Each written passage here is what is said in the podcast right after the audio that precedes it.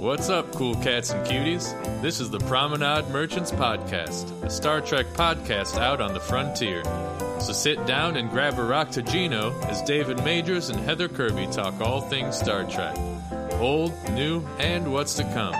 The Promenade Merchants are open for business. Hello, merchants! Don't touch that dial. It's not the usual voice you hear doing this introduction, but this is a special edition episode of the Promenade Merchants podcast. And I am your host, Heather Kirby. Tonight, I left David at the station, and you know, then I had some IT issues and he had to come help. but he's helping me from DS9, and I traveled to Earth to leave the galaxy behind and talk about something other than Star Trek. So tonight we are diving into the longest running television drama series right now, which is something that I am also a huge fan of Law and Order Special Victims Unit. They had the TV event of the season this year, which just happened a few days ago, and I thought that was a perfect time to do a podcast about it. So, since I can't podcast alone, and like I said, David is just helping remotely from the station, I needed a special guest co host. And there was only one person I could think of to join me. Join me. she is also a prolific podcaster who podcasts about Star Trek, Star Wars, and everything in between. It is Miss Annika Dane. Thank you for joining me, Annika. Thank you for inviting me. I'm very excited. I love SVU. Any reason to talk about it? exactly, exactly. We're going to have a wonderful conversation. So, diving in for anyone who listens to the podcast and is still with me now that I announced that we aren't talking about Star Trek today. Uh, just to give you a little bit of a backstory, Law and Order SVU is a spin-off of the original Law and Order criminal procedure show from the 90s. Uh, it premiered on TV in 1999, which means it is now in its 22nd season. It has outlived the original Law and Order by a few years and is technically the holds the record for the longest running drama series on television as I mentioned before, they had a special event this year in which the original partner uh, from the beginning of the series, Elliot Stabler, returned after a 10 year absence. But we will get to that in a second because we're going to start with the old business, which is Annika, tell me your SVU backstory. When did you first start watching? And why do you keep watching after all these years?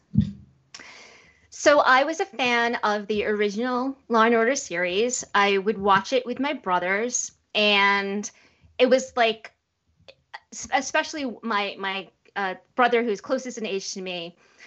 We were such huge Law and Order fans that for one Christmas he made me finger puppets of the the, the police officers and the ADAs. So that's amazing. We, we really loved Law and Order. And when SVU came on, I was very excited because I am a huge fan of spin-offs and everything is like a cinematic universe now. but that idea of there being lots and lots of one thing because so what I say online, and I've said it on multiple podcasts, I say it on Twitter all the time, I get yelled at for how often I say it to my friends, but I'm a big fan of quantity over quality because quality is subjective and it's usually not like what people think is is quality tends to not be what interests me or they're not looking for me as an audience mm-hmm. and quantity allows for everyone in the audience, no matter what your background is, to find something. So the fact that there's like 10 different Star Trek series, for example, means that, you know, if you don't like Next Generation, maybe you will like Deep Space Nine. If you don't like Lower Decks, maybe you will like Star Trek Picard. So there's lots of different ways to come at the franchise. And it's funny because when SVU premiered, I actually was I was put off by it because it was so different from mm-hmm. the original Law and Order. It did not focus on the order part very much in the beginning.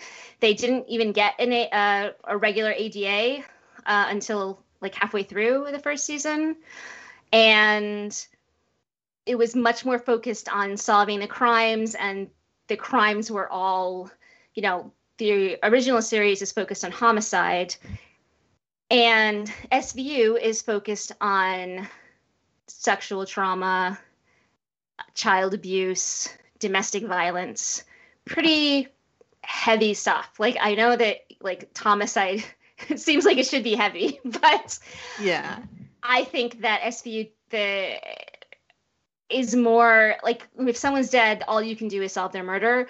But SVU is much more hands on because a lot of the victims survive, and it's sort of particularly Olivia Benson's drive is to help those victims realize that they're survivors and that this isn't the end of their story. Absolutely. So I would say that Olivia Benson is the reason that I'm still watching all these years because I really appreciate her story. I just have described SVU as an alternate universe where people believe the victims, or specifically where the police believe the victims. Yes. Because that's not something that we get in our reality. But Olivia listens to people, and it's gotten even more so over the years where they even start to see the perpetrators as victims and that i think that that evolution is is really powerful so i think that after elliot left turned its focus sort of like a, a really straight spotlight right onto olivia and everyone else was in her sphere. And even at that point elliot became within her sphere because he was in her like rear view mirror as she was moving forward in her life. And it became this really powerful like that it became a dilution of the series as a whole because it was putting aside the trauma of losing Elliot and becoming the the best person that she could be at that point like and you know moving forward into her survivor story. And really she became like a superhero. So she went all the way to the top and it was wonderful for you know for her as a as a longtime viewer to be on that journey with her.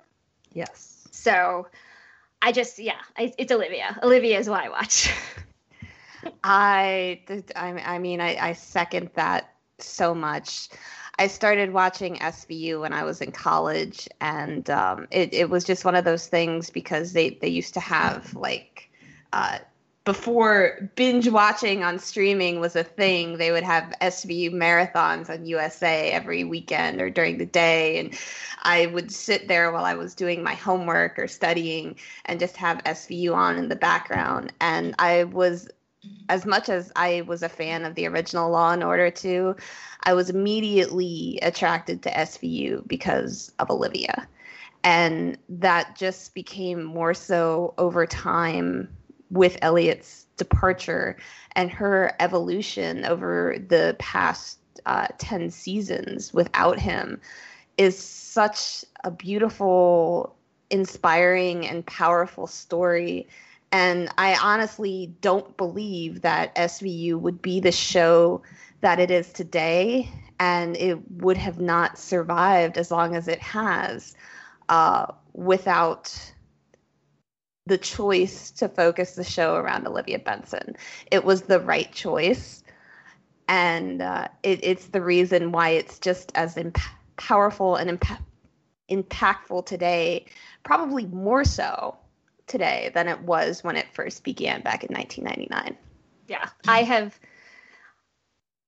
so I studied um, psychology and sociology for my master's program, and for my final project, like my my focus was throughout all of my studies was the idea of pop culture and how it affects society and how society affects it and and like and media pop culture and media. And for my final project i wanted to do a project where i would look at a long running series and how it like how it influenced the audience how it influenced the reality. Mm-hmm. and i was choosing between star trek and svu and i did eventually decide to do star trek. Hey star trek pod. With um so but SVU, like I'm, I would still like to do. I, you know, I collected some articles and I read up some stuff, you know, to make the decision. And I would still like to do an, the SVU take on it. But what I did learn in the, you know, very cursory beginnings of research that I did is that it absolutely has influenced the the audience's perception of what these crimes are and how like what it means to be a victim of sexual violence and how how you know blaming the victim and thinking about what someone's dressed or like saying you have to teach your daughters how to be aware of all of this stuff and like we have we have those we we it taught us that vocabulary yeah. Like those are things that people didn't talk about.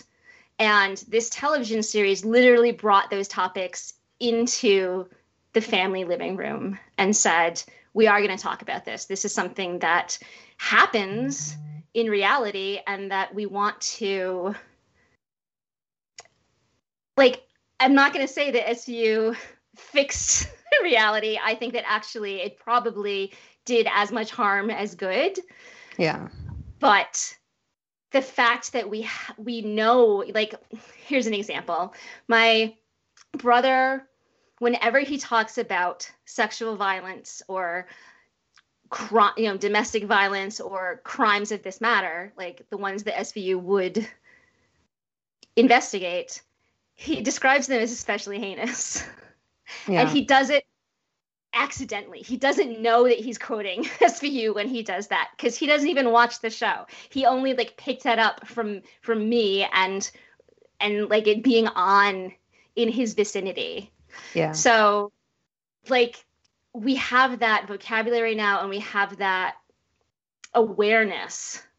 So, you know, baby steps and I really think that the series being so long running and taking the time to actually evolve like even now it's trying to evolve to acknowledge that police dramas are kind of they, they call it propaganda mm-hmm. and you know that with all of the black lives matters protests like they tried to bring that into this series and you can disagree with how they're doing it or you know think that they're tone deaf or they don't have like their heart isn't it or something but the fact that they're trying at all is like progress so so we have to expect more but accept what we have too and acknowledge that i completely agree with that. Um, I really love, especially what they've done this season and how they've tried to address some of these issues. And, you know, they've done it in a way that's very open and, and very frank about it, which it, I haven't seen any other like cop or crime procedurals on TV do so far this year. And so I think that's something that's very unique to SVU that even if they don't always get it perfect, they they try. Right. They try because they understand that this stuff is important and it's something that needs to be addressed. And so on that subject, we're going to head into talking about the special event that, like I said, happened on Thursday. It was the return of Detective Elliot Stabler to the Law and Order franchise after 10 years. Uh, he returned to the show on the SVU episode Return of the Prodigal Son, aptly named, and then spun off into his own spin off show, Law and Order Organized Crime, which premiered right after that. Um, like we've referenced a couple times and and ironically like i said i used the subject of police issues to bring up elliot stabler because he's not the best example of that so on that note after not being part of the franchise for 10 years how did you feel about seeing stabler reunite with his longtime partner so I I ha I have a lot of feelings. I love the relationship between Olivia Benson and Elliot Stabler. I don't think it's entirely healthy. In fact, it's more unhealthy than healthy. But I that's something that I actually like in fictional relationships because reality isn't black and white. It isn't happy ever after all the time. It's something that takes a lot of effort yeah to you know a, a, a real relationship a real relationship whether it's a marriage or a working relationship it takes you like you have to just keep deciding to to keep going with that person like that's what like Elliot decided not to, right? that Mhm. that's the uh, that's the whole crux of it. yeah And so I'm really excited to see where this relationship goes now that Olivia has realized that she doesn't need Elliot, that as important as he is to her, and I think he still is Oh, yeah. super important to her. Uh, like Yeah. their their past relationship and the idea of a continuing relationship in the present, I think both of those things are important to Olivia. But she's learned that she can move on from him. You know, like I said, that she she had this survivor story where she went through the worst things that ever happened to her on this series yeah and Elliot wasn't a part of it at all. And she even was thinking of him while it was happening. And so it's like he was only there in her mind. Like he was only a memory. yeah That was the only way that he got her through it. But at the same time, the memory of him was so strong that he got her through that. yeah And so I'm really interested in seeing where they come, you know, how they come together and where they can go from here. It's it needs to be like Elliot is the one who needs to move up to Olivia's level. yeah Um, and here, again, Star Trek 5. So Riker and Troi have this amazing relationship that I think they have by accident and because the actors care more than the writing. But eh, they grow together throughout the series, and Riker becomes a person that can be an equal for Troi instead of someone who just loves her and wants her to be in his life. yeah And that's the arc that I want for Elliot. I want him to see him learn to stand on his own the way that Olivia did because now he's lost his wife. So he's thrown into that same place that Olivia was when he left whereas he doesn't have this stable part of his entire life. They they got together in high school. So yeah his entire life he's had Kathy with him and now she's gone and he has to he has to step up to that. He has to learn how to be a full person without that relationship. And I think that if he goes through that arc, he will be like they'll come together as equals instead of someone who is out to protect Olivia and possess Olivia because he really wanted to be the most important person in her life. Like he set himself up to be that, even though he was married and has like five kids and Yeah. has plenty of other people that have to be important in his life. He wanted to be that person for Olivia for whatever reason. And I want them to come together in that equal relationship where they are both fully formed people and can have a deep relationship the the deep relationship that they already have but have it be healthy Yeah, yeah. I I mean I, I agree with so many of those points. There's so many examples throughout this episode that really highlight the growth that Olivia has had where Elliot hasn't grown in the same ways because so many different bits of their interactions um, is him trying to sort of direct her and use her emotions in order to benefit him, but then also like play like take digs at the responsibility that she has because she's more than just a detective and that like make it sound like uh it, it it was more her fault than his fault that she, he left the way he did. So and Olivia really um, keeps her emotional distance.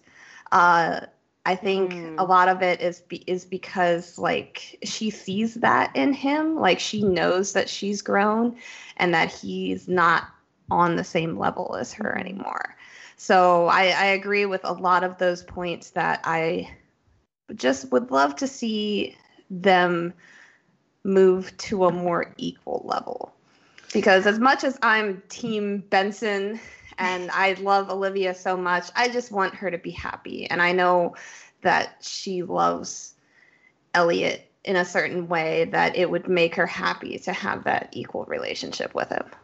Yes. And and it would be like she needs at most at least she needs resolution. She needs closure. Like she didn't yeah. get that. She had to give it to herself. Oh yeah. And now this is an opportunity where maybe we can have the relationship we always should have had, but at the very least, we can heal the scars from how that all happened. But Elliot is not there yet. Like he is he's very much at the beginning of his his arc to yes. realization. Yes. And my, the the moment that really stood out to me as how dependent Elliot is is and how he how ne- he needs he actually needs her more than she needs him. Yeah. And I think that's what it comes down to. Like that's the the baseline is that Olivia has realized that she doesn't need that relationship in order to be complete.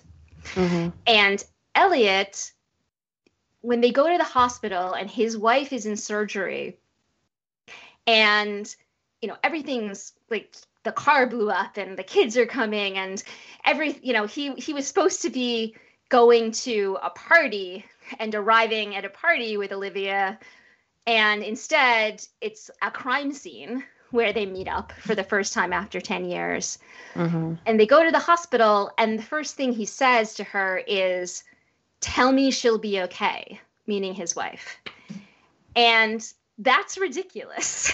like there's there's no no place on the planet where Olivia's job is to tell him that his wife is going to to make it because she he he hasn't spoken to her for 10 years they ha- they don't have that relationship right now it, mm-hmm. it is not like she's not his best friend in the world who is now going through this horrible personal tragedy with him she is she was his best friend in the world and is now it's a weird awkward half stranger situation. Mm-hmm. Yeah. He doesn't even know like Fin tell fills him in about her life after this you yeah. know? Like he yeah. doesn't know anything. And yet he is leaning on her. And that is just very elliot like that's what elliot does he's he's not a bad cop and he's not a bad person but he leans into he uses people yeah um as yeah. they're needed and it's I he, like that's what he needs to to work out. He needs to realize that he can ask for support. He can even expect support, but he can't demand that like they they're she has a life that's completely separate from him and that's the way it should be yeah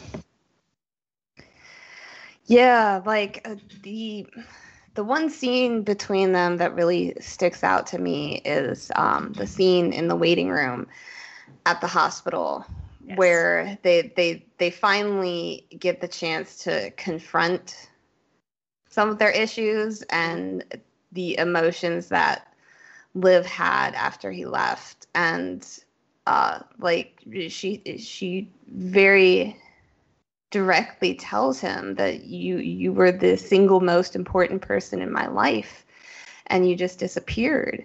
And the amazing thing about that scene is that Mariska and Chris are such wonderful actors mm-hmm. and they know these characters so well that they tell so many they convey so many different emotions that they aren't actually saying out loud in the words so i mean you see it in their facial expressions you see it in the way they move like i could look at olivia in that scene and just feel so much of her pain even though it was never explicitly said out loud by mariska.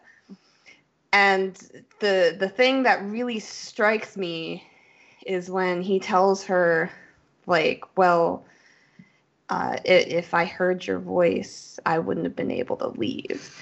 And the the look on olivia's face like you really just said that to me like it, it it puts the the burden of her own emotions back onto her like it's somehow her fault and she does like mariska does such a wonderful job of just conveying like the overwhelming sense of emotion and feelings that Olivia's going through. And the thing that really gets me is the smallest thing right at the end where she gets a call and she has to go and her brain is just so frazzled she can't find where the exit is.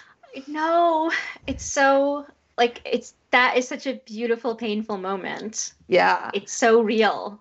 It, it's it, real. I have felt that way, and I felt how she felt, and I I understood and related to those emotions, and it was so real and so uh, overwhelmingly powerful right then. Yeah. And I I have to say I appreciate when she's when Rollins asks her if, how she's doing, and she's like, "Not great," mm-hmm. because I feel like that that is proof that Olivia has come to the, the place where she can admit to her friends, "I need support right now." Yeah. Whereas with Elliot, who was her very best friend, who did know like her innermost thoughts and feelings and needs there was it would still it was still required a very specific specific circumstance and situation and like there had to be the right atmosphere for her to open up to even Elliot. Yeah. But here with Rollins who she's struggled to build a friendship with. Like they're they're good now, but it took a long time. Yeah. And she was able to just straight out say like i i am not okay. I am i am dealing with a lot right now. And i it's it's it's a big thing. And i i just really appreciate that. Again in it just it feels more real and it feels like proof that olivia has grown. Oh yeah. Definitely all right, so I'm pretty sure we covered my next question with our conversation already. So I'm going to move on to this one. Stabler's new show, Organized Crime, takes a more gritty and serialized path away from the Law and Order typical procedural setup. What did you think of the first episode, and what kind of impact do you think the show will have moving forward? Okay. So I like I said, I I uh, I watched the episodes day of. I actually signed up for a free trial so I, I could watch them live because I I only have streaming sites, so I normally have to wait to the next day to watch it on Hulu. Mm-hmm. But I was like, no, I want to watch it with everyone, so I signed up for some random thing. and on so that was like my emotional watch to like for the impact of of what this means to me. And then i watched it a couple times with like uh an eye for what am i taking out of this? Like what are what are the the big themes and where can we go from here and what's the arcs and what is important to the writers so that i can know like i can temper my expectations for going forward. Mm-hmm. And so I took notes and I have my little Google Doc and it's like almost two pages long.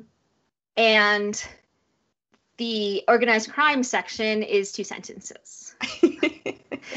because I was at the only things I liked in the organized crime, or that's not the right phrasing. The only things in the organized crime that I paid attention to or like wanted to pay attention to were the character moments mostly with Olivia and then also with his children. Yeah.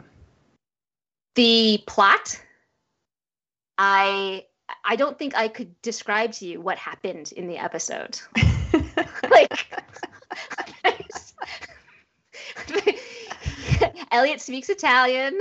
He's he's like investigating. He's on a revenge spree. He goes on a Ferris wheel. like a lot of stuff happens, but I don't have a sense for who the new characters are. I can sort of like the hacker is important because he brought her up, so she's going to be a recurring character, if not a main yeah. character. Yeah. And the supervisor is like the person who's basically hiring Elliot to be on her team is obviously important.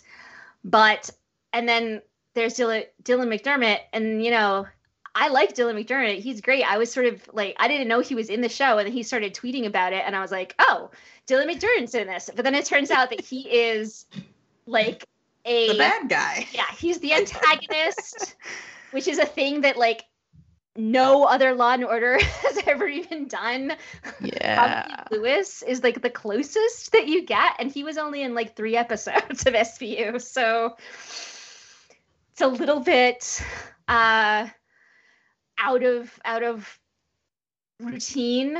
And i'm not like i i'm sort of interested in an in a Law and Order that tries to be more serialized than episodic. Yeah.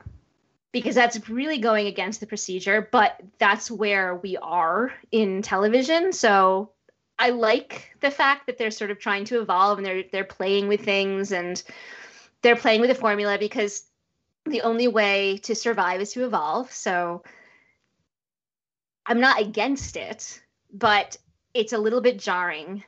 And it also seems like so you're you're doing this like new serialized whole season about one bad guy television series but the one bad guy is like a crime boss, which just feels very old school to me.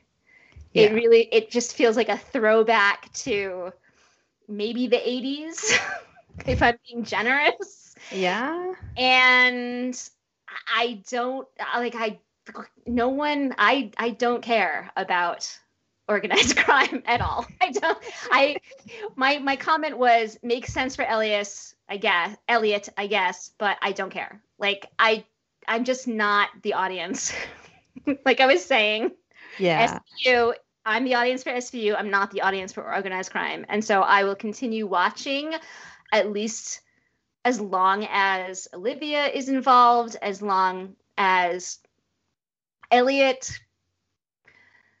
evolving happens. Like that I want I want to watch Elliot evolve. I want to watch the coming of age story of a 6-year-old man. Like I'm sort of into that. And I definitely want to watch Elliot Stabler single dad because that had like that could be very comedic. Yeah. it could be very emotional. It like I just think that that is a um, a great something you could really mine is the relationship between Elliot and his youngest son, Eli, who's like 13 or 14 years old, just starting high school. All of his other kids are adults and out of the house and have their own lives. They're probably married off. Who knows? They have, like, he could be a grandfather. but sorry, it's just crazy. But Eli is still a kid, you know, he's just getting to the I'm going to become an adult now. And I'm sort of intrigued by the idea of Eli and Elliot going through that process at the same time. Yeah, I, I mean, I had a lot of the same feelings that you did um, about the organized crime premiere. Like, I probably over the past three days, I've watched uh, the SVU episode at least four or five times, but I only watched the organized crime one twice. and that was just to prepare for this podcast. um, so I think the concept of it does really fit Elliot's character. But as we mentioned, like the way um, SVU has been trying to evolve and deal with some of the uh, police brutality issues and things like that that are in our current events today. Um, there were so many different things about the way Elliot acted in that episode, which sent up complete red flags and is the absolute opposite of that. And I mean, we talked about this before we were even recording because I was messaging you on Friday, I think. Mm-hmm. And like you mentioned that like you thought it had to be just it, it, was too blatantly obvious so there had to be a reason for that and i do kind of agree with that i mean it's very very blatantly obvious. Like there's one scene between him and his new boss in organized crime who is a woman of color in which he tells her, "You're profiling me." And my jaw just dropped to the floor like, "Oh my god, you really just said that?" Yikes. Big yikes. Yeah, big yeah. yikes. Yeah, but the fact that she's his boss is like why I'm why I'm I guess the word would be optimistic, possibly naive, but thinking that we are going to get this like Elliot Stabler learns to be a better cop story. Because but but it's it's also scary because like he has that scene oh, or so he there's a funeral his wife's funeral with his kids and Olivia, of yeah. course. And his again, his youngest son, who's 14 at most, breaks down in tears over his mother's coffin. And Elliot says, I got you. I promise I got you. And hugs him. And it's like, that's like, that's the dad Elliot that I want. Mm-hmm. And then 30 seconds later, he tells Eli that he has to go with his sister because he has to go work. And he like literally meets a mafioso out of, you know, a Joe Pesci film. And I was just that I don't want any of that. So I like his boss and I want like her take on organized crime. Maybe that like maybe that's going to be a complete. It's not going to be out of out of a Joe Pesci film, mm-hmm. but the, there seems it seems to me, and I, and this is only the this, this is the pilot, and the only reason that it's getting as much attention as it is is because it's centered on Elliot Stabler, who is a character that we've known for so long, yeah, and that to be honest, like the fans have been rallying for him to come back for years. Yeah. So there are plenty of reasons that like it can grow. I'm going to give it I always give a new series at least 3 episodes and I feel like a Law and Order series with a character that I know and other characters that I care about, I'm going to give even longer than that to win me over. Um, but I'm not sure that this show knows what it wants to be yet because yeah. it seems to be going in two contradictory directions. Yeah, yeah. I, I, I, I definitely agree with that. And like I said, I'm gonna keep watching. But I'm also going to be looking for like the little special guest star Mariska Hargitay. at, at Mariska Hargitay. Oh God, I can't talk now. Mariska Hargitay. I'm going to be looking for that special guest star credit show up at the top of the episode, and if I don't see it, if it doesn't hook me for that episode, I might not finish watching. I'm not gonna lie. I'm and doing like it said, for Olivia. I'm doing it for Olivia and Eli. and Elliot way, way down on the list. but I do really care about Eli. Um, he, again, he's 13 or 14 years old, and that's how old I was when I lost my mother. So I like super related to his breakdown and to okay. those feelings and to being stuck with a father that you know doesn't actually know how to be your dad because like I guarantee Kathy Stabler raised those kids 90% of the time. she did like even though Elliot it's not like he was a distant father, he was a super involved father. Yeah. But again, it was more of that like possessive you guys are extensions of me and so I'm going to control how you are presented and have like be be like overly involved, be involved in this paternal patriarchal way as opposed to supporting you. And so I I feel for Eli now he's going to be he's not going to have his caring supportive mom he's only going to have his complicated father.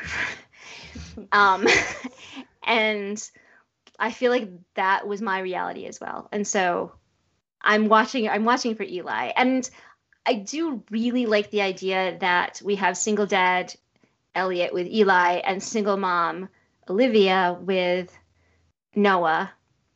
I yeah. think that's another thing that we can really play off of and have interesting interactions. They can actually like discuss parenting together, which parenting is a huge part of Elliot's life. Like he yeah. he was very much introduced as angry cop with kids. Like that was that was his, you know, one second summary. And she Olivia always wanted children. Yeah. And the fact that he had so many and she had none was like this wedge between them. Yeah, yeah. And now, like, it's not there. Now that they both have the one child. That's interesting. Yeah, that that was definitely always like kind of a wedge between them was the fact that she she wanted kids and didn't have the opportunity to have any. And so I I look forward to see them interacting on that point because I I think it's another thing that kind of that almost like Elliot kind of held her back from because if you think about some of their interactions about that like it was the same season that Elliot left, where mm-hmm. she actually got custody of a, a, a teenage kid for a mm-hmm. while. Mm-hmm. And the way he treated her when she was being a, just a temporary mom was just kind of like he didn't take it seriously. Like he he he didn't want to be over invested in it and he didn't think she should be as invested as she was. And so now for him to see her with with her own son, who is her son, who's fully adopted and she raised him since he was a baby. And um, yeah, th- that's an interesting dynamic between the two of them going forward. And I, I would love to see them as as much as I fully appreciate the fact that she didn't introduce Noah to him. Yes. Like that was important because they aren't there yet. and the thing is that she has in the past introduced Noah too soon mm-hmm. to to various men who have then left and partially it's because of her commitment issues that those relationships didn't work out, but it's also like in with Barba and with Peter Stone, like they basically told Olivia, "You're too much, and I can't handle it." Yeah, and and then and then bounced, which is pretty much what Elliot did as well. And so I, I really feel for, I mean, obviously I feel for Olivia, but I feel for poor Noah. And I appreciate that Olivia has learned that she can't, like, that she can't trust people. and so she has to protect her son from this Yeah. person that hurt her oh yeah, and and you know has proven that he is the type to to disappear and to leave and like he has not earned the the opportunity to meet Noah. And that's important. But at the same time I'm looking forward to the day when they can be a kind of family. However Olivia and Elliot work out I would really like for Eli and Noah to meet each other and have a cute little brotherly relationship. They even look like each other. so Ooh, they do. I'm- they I'm totally up for- hair. found a Oh. family of eh, you know Noah like I said has been disappointed in his father figures and it would be so good to have a big brother. And no Eli is the youngest of 5 and all of the others are so much older than him. Yeah, And so he's always in the baby. And so to have the opportunity to have someone younger than him that he can nurture and support and teach how to do things is just like both of those that would give him something to focus on i don't know like i'm i'm it's like a pipe dream who knows if they're ever even going to meet. But in my mind it's like oh like the the i can see the end you know in five years they're a happy little family and that's what i want. Okay, so on the last point of subject, speaking of found family, um, we got to see Elliot meet the members of Olivia's current squad, which she has really grown and evolved into her own version of a found family. And so we got to see how they interact with him and how they they recognize the amount of impact Elliot has on on her. Um, what did you think of their interactions, and uh, do you think they'll t- let down their protective side and let Elliot in going forward? Such a good question. So I loved every interaction with the new squad. It's Olivia's squad and Elliot. You know, and the only one who even had ever met him was Fin. Yeah. And Fin is always he's so supportive. He's such a, a good he's he's so good for Olivia because he is very good at keeping his distance Mm-hmm. while being super supportive and always there for her and always there for Amanda and like everybody. You know, he's just he's really good. I love him mentoring Kat. This is not your question, but no, great. It's okay. but the rest of them only know Elliot as like you know a whispered name Yeah. and and rumors and that's so interesting and i loved the different ways that they related to him and i can imagine so many interactions for all of them in such fun ways so kat who is the newest member of the squad and the youngest member of the squad and is easily the same age as elliot's older kids. So he you know he just he literally says you know okay i'm elliot stabler who are you? And she just you know shoots right back with her full name and is like no i'm this is actually my squad room and you don't belong here so bye Mm. And I mm. just loved that for her. I was so proud of her in that moment. She's always like, she always gives right back. I looked up how old Chris Meloni is because I wanted to know if he was a boomer because they gave me a boomer versus millennial vibe. Mm-hmm. Um, and he is officially, although he's very young boomer. And so that's something that I think they could play for a long time. And uh, it would take a long time for them to warm up to each other because he's never going to respect her. Right? You know, he has to learn how to respect her because he has to learn how to respect people because he's Elliot Stabler. and and, uh, and she has to understand the history. Yeah. Um, and she's not very good at that.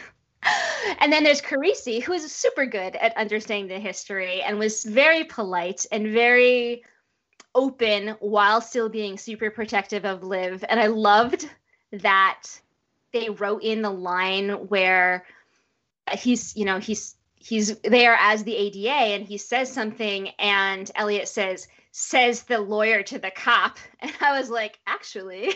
actually.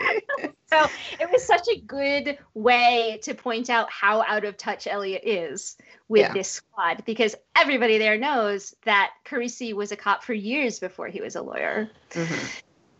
And then there's Rollins, who I already mentioned briefly, and how so she was super supportive of Olivia, and I loved that. Like she's done that a few times in the most recent seasons, and it's always been kind of revelatory for me that how much I wanted Olivia to have a woman friend.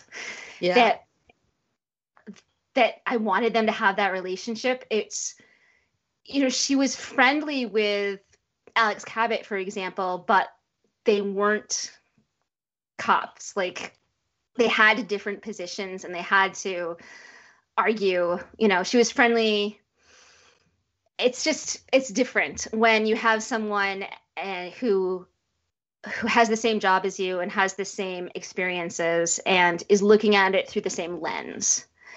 And she was it took a really long time for Amanda and Olivia to get to that place. Yeah. You know, it's still new now that that they're at that place. And yet I feel like everyone in Olivia's squad would like, you know, jump in front of a bullet for her. And that was very it was very evident um, throughout this and it was really great for amanda to be the voice of that because again i just wanted that for them for so long yeah. but i also think that of everyone current on the current squad I think that Amanda is actually the person who could befriend Elliot the easiest. I think that she would understand him in a way that even Olivia sort of bumps against because they are both from this sort of old school cop, the way things are reality. Good old boy network. Yeah, good old boy network, exactly. And as much as Amanda doesn't want to be that. She hasn't broken free from it completely.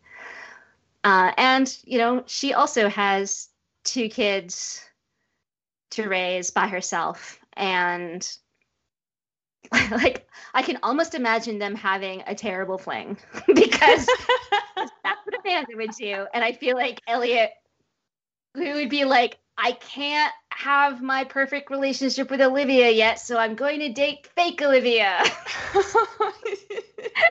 like, I don't, oh. I don't know, but I can imagine it. oh, okay. On that note, is there any last notes, subjects, um, or anything you want to bring up about SVU before we wrap this up?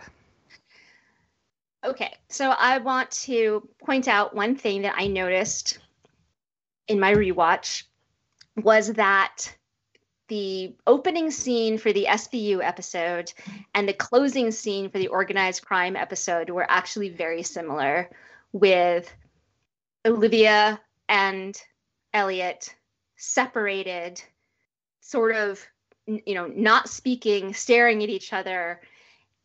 It's very dark in the SVU scene, and it's very light, bright in the organized crime scene. And it's just, it's really interesting that they, I think that the writers and the directors and the storytellers were saying, we've started talking about this, but it is completely it's the beginning. It's the the prologue to the beginning. We haven't yeah. gotten anywhere near the emotional fallout that we're going to get to. I really liked that visual storytelling. I I'm a big fan of cyclical storytelling and I understand people who get you know uh, frustrated and impatient for them to get to the point where you know like we want the action like i i understand that but for me i i love all of those loose ends and and just saying this having the same conversation over and over again and little tiny things being different so that you are moving forward but you don't even realize you're moving forward until you've already done it yeah so I'm hopeful that that's where we're going. I know that I listened to the podcast for uh, the Squad Room, which is the official Law and Order podcast, and they had Mariska and Chris on to talk about these two episodes. And it was a delight to listen to. I think that if you are a fan of those characters or those actors, you should absolutely, you know, take the 30 minutes to listen to their interview because it's really fun. And they they care so much yeah. about these characters and about this relationship and about being true to it. Yeah. And they said that they retooled it with the the writers, you know, the pandemic hit and so they actually had like many months more than they would have to really make this the perfect reunion and they it's like it's scary because the at you know having to wait six more months than you expected to you know the hype is even higher yeah. But at the same time they were able to like she talked about that they were rehearsing one scene and it just didn't seem like it was going well and they you know it was just wasn't working. And so she like called she was in the car. She was like in her car and she called chris and was like let's you know let's talk about the scene and fix it before we get to to, yeah. to work. And, and you know before we get to the you know cameras rolling let's make this work. And they workshopped it and then they went to the writers and they all worked together. And it's like that level of commitment to making sure that this worked for everybody is just you know i i appreciate that they know how important it is. Yeah. And that they're also like having fun and that that you get the and I've always gotten the idea that Chris and Mariska have the same relationship that Elliot and Olivia do, although probably a much more healthier one. um, Chris seems like a much nicer person. but the way that uh, Chris Meloni described the episode was honest and true and painful and unresolved. And I think that's perfect. I completely agree. I, I mean that that's a perfect summation of it. Um, that's like the the amount of detail that they put into it was one of the my huge inspirations for taking the time out to talk about it with you. Like I said, even if um, I know there'll be some Star Trek fans who listen through it just because they want to be nice to me, but hopefully we can get some SVU fans right. to listen to it too. Uh, our discussion because it was a wonderful discussion, and I thank you so much for joining me. Uh, before we go, because we are a Star Trek podcast, I do want to say that David's going to be back with me for a new episode next week because Monday is First Contact Day. And Star Trek has all sorts of planels and watch alongs and are promoting all sorts of news and announcements to come out of First Contact Day. So, Annika, you're a Star Trek fan as well. What are you looking forward to to see come out of First Contact Day tomorrow? So I think I'm trying to temper my expectations because it's it's a it's a strange you know it's an event that they announced you know just a few days ago it's yeah. not like a big thing that they've been promoting forever and it's not a giant convention where they're going to make you don't expect big announcements or a trailer or you know something as if you were going to an NYCC or a SDCC or something like that. But that said, they are promoting it and there are a, a you know a nice selection of panels that I'm certainly looking forward to. I know that Kate Mulgrew is doing something and I'm expecting that that's going to be related to Prodigy and so I expect to get more information about Prodigy and you know potentially a trailer. Mm-hmm. Um, but like you know we've the most we've gotten of that entire series is Janeway's in it, and here are some random aliens that are that are also there. We don't know their names. We don't know how old they are. We don't know what where they came from. We don't know anything about the ship. so it's sort of like more information about that would be great. I don't even know when it's premiering. So and then similarly, we got cast announcements for Strange New Worlds, but again, no names of the characters, no descriptions, no explanation of how they relate to the ship or what they're doing or anything. Uh, that hasn't started filming yet, so I wouldn't expect any kind of footage, but yeah. potentially cast portraits, a cast list would be something. Yeah. So I am I'm you know, that's possible. The one that is that has been filming, Discovery's been filming for a while now, and I know that they intend to release the fourth season this year. So a teaser trailer for Discovery season four is possible. Like I, I can imagine that being a thing. Yeah. Um, but mostly, I think the thing that I'm actually most looking forward to doing is experiencing a day full of Star Trek with Star Trek fans. And I miss conventions as much as anyone. Yeah. I definitely miss seeing people dressing up, doing panels. You know, I I try to do as many conventions as my budget and my schedule could fit. And I miss that and I miss seeing my friends. Yeah. but at the same time, I really like the virtual world that we're creating because we can't have that. And I hope that Paramount and everyone else realizes how valuable and how poignant it's been to have these virtual events that people from all over the world can log into that we can experience you know no matter what your income level is you know it's hard for like i it's very difficult for me for example to go to like a star trek las vegas because it's across the country and las vegas which is very expensive.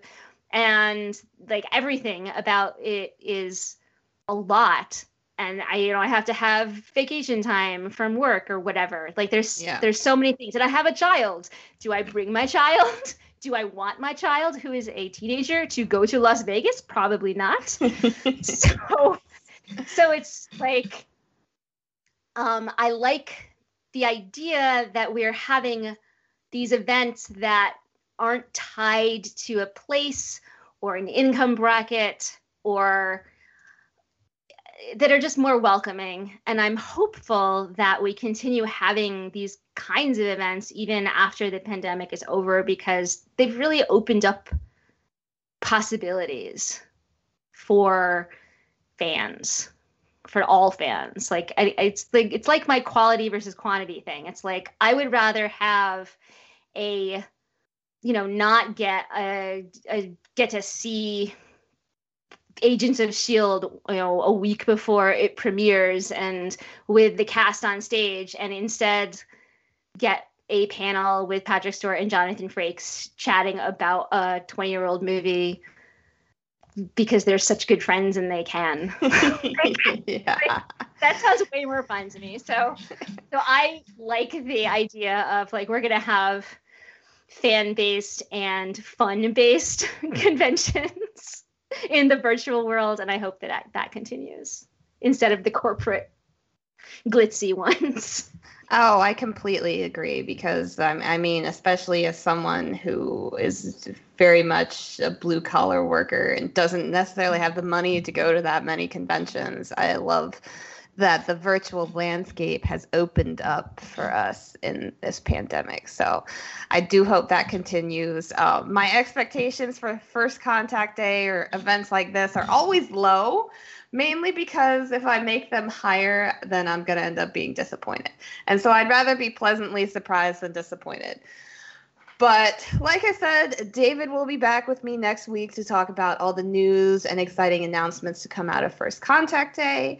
Annika, thank you again for joining me joining me on this special episode of Promenade Merchants let the folks know who have stuck with us for this entire time uh, where they can find you if they want to continue the conversation. Thank you so much for inviting me. I really enjoyed it. And I think it was a great conversation. So I hope everyone did stick around. but you can find me, I have a Star Trek podcast called Antimatter Pod, which is found at antimatterpod.tumblr.com and also like everywhere that you would listen to a podcast. And I also have a Star Wars podcast called Endless Anakin, which is found at anakin.me, A N A K I N.me. And I will say that on both of these, while it is a Star Trek podcast and a Star Wars podcast, I have talked about wildly non Star Trek and non Star Wars things on both. Heather joined me on an episode that was all about WandaVision and of Endless Anakin. And I've also spoken about Draco Malfoy and I'm have an upcoming episode about Daenerys Targaryen, all of which in my mind are the same as Anakin. So it works it out. all connects together. It's all, it's all connected. and then on my Star Trek podcast, I we we did an episode which I am I pitched and I'm still very pleased that my partner Liz agreed to do this, but it was to pull characters from other franchises and put them into the Star Trek world. And one of my choices was in fact Olivia Benson. I, I made I put her into Starfleet because Starfleet rather desperately needs a special victims unit. And I really think that like I would love to see Olivia Benson in a Starfleet uniform, so much so that I actually cosplayed it one year. and I just think that that her character is so strong that she should be in all franchises. um, but definitely in in Star Trek because as I said, I have studied this and as much as Star Trek addresses trauma, they don't have a a person. They don't have a department that is dedicated to that, and they should. Absolutely agree. Be the Olivia Benson of whatever it is you do. And you can also find me on Twitter at Manic Pixie Dane. And if you go to manicpixiedust.com, you can find all of my links. All right. Well, like I said, once again, thank you so much for joining me. I am Heather Kirby. You can find me on Twitter at NerdyGal33. This is the Promenade Merchants podcast. You can find us on Twitter at PromTrekPod. We are available in your podcatcher of choice Apple, Spotify, Google Podcasts, Amazon, wherever you get your latest podcasts. Thank you for joining us on this special SVU episode and walk with the prophets and live long and prosper.